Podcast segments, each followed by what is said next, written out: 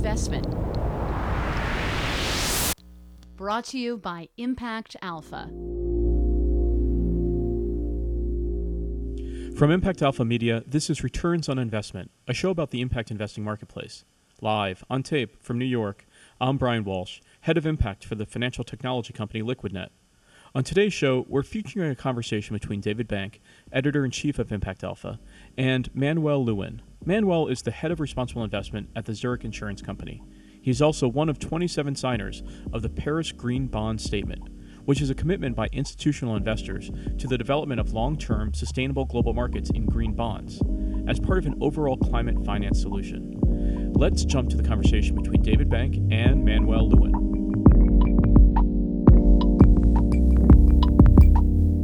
Welcome, Manuel Lewin, to Impact Alpha's Returns on Investment podcast. Hi, David. Uh, it's a pleasure to be here. Thanks so much for uh, having me. We're very eager to, to hear from you, in particular because of the scale of investments that Zurich Insurance Group manages. I think it's something like $200 billion, and we've been tracking the the shift of capital, uh, the allocation of capital uh, into impact sectors, in particular climate. I know you've been involved in. I was taken by a article that you posted last month called The Big Disconnect. So I want to get into not just the sort of happy talk or the utopian fantasies that sometimes take place in, in this field and into the actual um, nuts and bolts of well, what it takes to really allocate capital in, into these sectors. But first, just tell me what you do. You're the head of responsible investment for Zurich. What does that mean? That's correct. Um, look, the, the as you said, uh, we we manage a, a, large pot of money, and our ambition is to manage that money as a responsible investor, which first and foremost means for us that we need to do two things. We need to do well. Uh, we need to generate attractive, risk-adjusted, long-term investment returns, but we also need to do good and have a positive impact. Uh, and that's what responsible investment for us is all about. It's about doing well and doing good without trading the two off against each other. Now, just to be clear, Zurich is an insurance group, and the money you're investing comes from insurance premiums. Is that is that fair to say? That's absolutely correct. Yes, we're not a third-party asset manager. We do manage um, what we what we call our own assets, but it's essentially the the premium dollars that we collect from writing insurance policies. And so, you know, the, the money that we invest is essential. It's a shareholder's money. It's a policyholder's money. And so we see ourselves as much as a asset owner as a as we see ourselves as an asset manager. So does that mean that your assets are responsible also for paying out not only to, to shareholders but paying out when an insurance claim comes in? You, you, you this this is not some other pot of money. This is the whole company, right? Absolutely, that is that is absolutely correct. That's that's interesting. So let's take it back to your domain and, and actually trying to put this money to work and trying to put it to work in a responsible way. And as I said, what what I was taken by was your I think more sober assessment of the realities of being able to do that. I think, uh, you know, coming out of Paris in December, there was a kind of surge of enthusiasm um, about the amounts of kind of capital that would be mobilized for the low carbon or, or zero carbon economy, the the end of the end of fossil fuels and, and the rest of it. But you say, you know, there's a lot of steps between here and there. So tell us what you're seeing in, in your own work about about that deployment of capital. Yeah, and let me let me maybe just take a, a very quick step back and uh, tell the audience what you know what kind of things are that we that we're trying to do uh, and provide that context. Right. And then let me go into some of the challenges that I see with that specifically when it comes to climate risk. Um, so essentially, uh, when we think about responsible investment and how we can marry those goals of doing well but also doing good, there are three areas uh, on which we focus. The first one is is really uh, ESG integration, which we view very much through a, a, economic lens, if you will. We are firmly convinced that ESG do impact the risk, but not only the risk, also the, the opportunities associated with the assets in which we invest. And that is true whether that's an equity or a, you know, a bond or a piece of real estate or a private equity fund investment, really across asset classes. So ESG integration is the first thing we're focusing on, and in a way, personally, you know, I think ESG integration over time will be very impactful because uh, it has the potential to alter the incentive structure for everyone who seeks to raise capital in the market. If ESG gets priced, well, then people who access capital markets better deal proactively and strategically with ESG in their business. Um, but that's, I think, more of a long-term story. And so to have a positive impact in a more immediate way, the second uh, part of our approach really focuses on, on impact investing. And for us, impact investing in the end is really all about intentionality, measurability of the impact, and yes, profitability since uh, you know we, we we we obviously need to generate a return that compensates us for the risk. So that's the second element.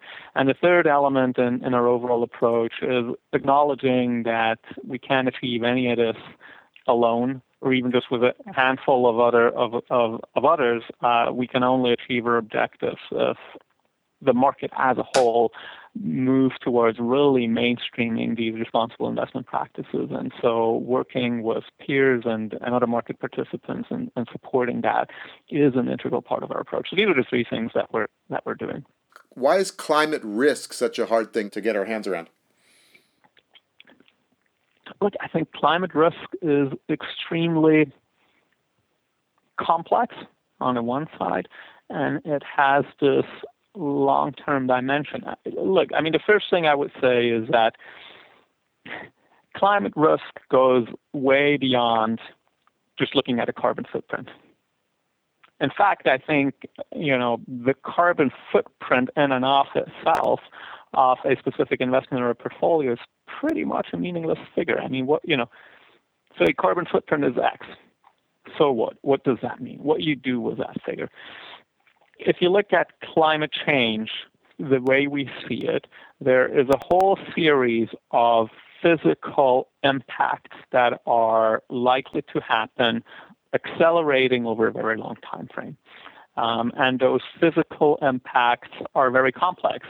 It's weather related, it's, you know, agricultural productivity, it's migration patterns. I mean, there's a, there's a whole slew of secondary effects that come with the transformation of climate that will happen at different points of time in, in different regions. And of course, you know, you have the scientists who are trying to model this all out, but this is fraught with, with a lot of uncertainty about the details of what exactly is going to pan out where and where and when. So in and of itself, climate science is, of course, something that's very complex. And these things are going to happen uh, over time. And of course, markets are supposed to be a discount mechanism. So you want to discount all of that, but there's all this uncertainty around it. So, you know, how do you really deal with that? Now, I think what makes financial markets unique, and that's also a big difference to kind of the insurance side of things, is you have regulation in a way that can bring a lot of these physical risks that might only materialize in 10, 20, 50 years or even beyond that forward in time through policy action. But again, that is, you know, there's a lot of uncertainty around that, around, you know, what exactly could happen when and how would this impact which player in the industry. So there are all these question marks. And of course, your average portfolio manager or analyst is, is neither a climate science expert nor a policy expert. So I think you can't just expect that somehow you know magically uh, these things end up in people's DCFs and, and relative value analyses, right? Because the data and the tools are really not available. And it's not like you can just take a carbon footprint and in a smart way turn this into basis points of spread or adjustments to PE multiples a separate issue, you know, is, is, is, what you brought up. Like, how can you allocate in a smart way to kind of solutions? You allocate to, to assets that are that are going to do well or that part that are part of the mitigation and adaptation solution? And again, I, I don't think that's something that's, that's very straightforward. And traditionally, strategic asset allocation um, you know, is performed at a level of, of asset classes, or you know, we, we, do that level of risk factors, and then translate that into asset classes. And obviously, you, you know, you, you do that on the basis of historic performance and risk and correlation data, et cetera. And you, you know, you kind of feed your optimizer model and and that's how you do your allocations and and you know institutional investors don't generally do their allocations around you know a thematic area or a topical area. You know, I'll give you an example. You mentioned infrastructure. So, you know, infrastructure debt is actually a, it's an asset class that we invest in. And so, you know, part of our strategic asset allocation is going to be, you know, we want to have X percent in this specific asset class because of that specific risk return profile that it that it offers to us. And then we're going out and trying to, you know, diversify a, a portfolio within within that asset class. And there's no optimizer or optimizing model that would tell you ideally how much of your infrastructure allocation should be in renewables. And what people typically do is they just kind of go with the market. If they want to diversify portfolio, and so they're just going to have in their portfolio the share of renewable deals that kind of reflect the share of renewables in the broader pipeline. The good news here is that we are seeing a lot of renewable assets in the pipeline. Um, but we're investing in these renewable deals because that's what the market currently has to offer, and it's a fair share actually of the overall deal flow in in, uh, in infrastructure debt. But but it's it, you know if you ask the question, well, you know, what should the optimal allocation be, and couldn't you do more? Don't we have to do more if we actually want to want to tackle the problem? Uh, then the answer again is there's no kind of simple, straightforward, or standard way to figure out, well, what does that optimal allocation look like?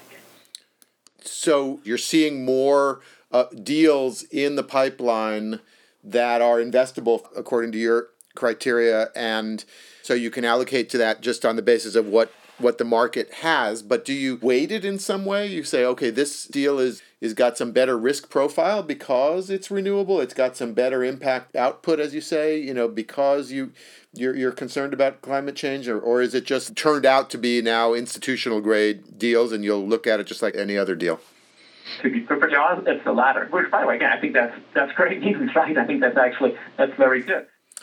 I just want to close with uh, reading a couple lines from this post, which we will link to on, on the site. Say, I think what's needed now post Paris is a sober conversation with the people in the front lines analysts, portfolio managers, risk managers, asset allocators about what they need to reflect climate change in investment decisions. It's good to get a dose of optimism infused every once in a while, but now let's get to work. So, uh, I, I, appreciate the work you're doing, and I appreciate you being with us here today. Thank you, Manuel Lewin. Well, again, thank you very much for having me on Impact Alpha. Great.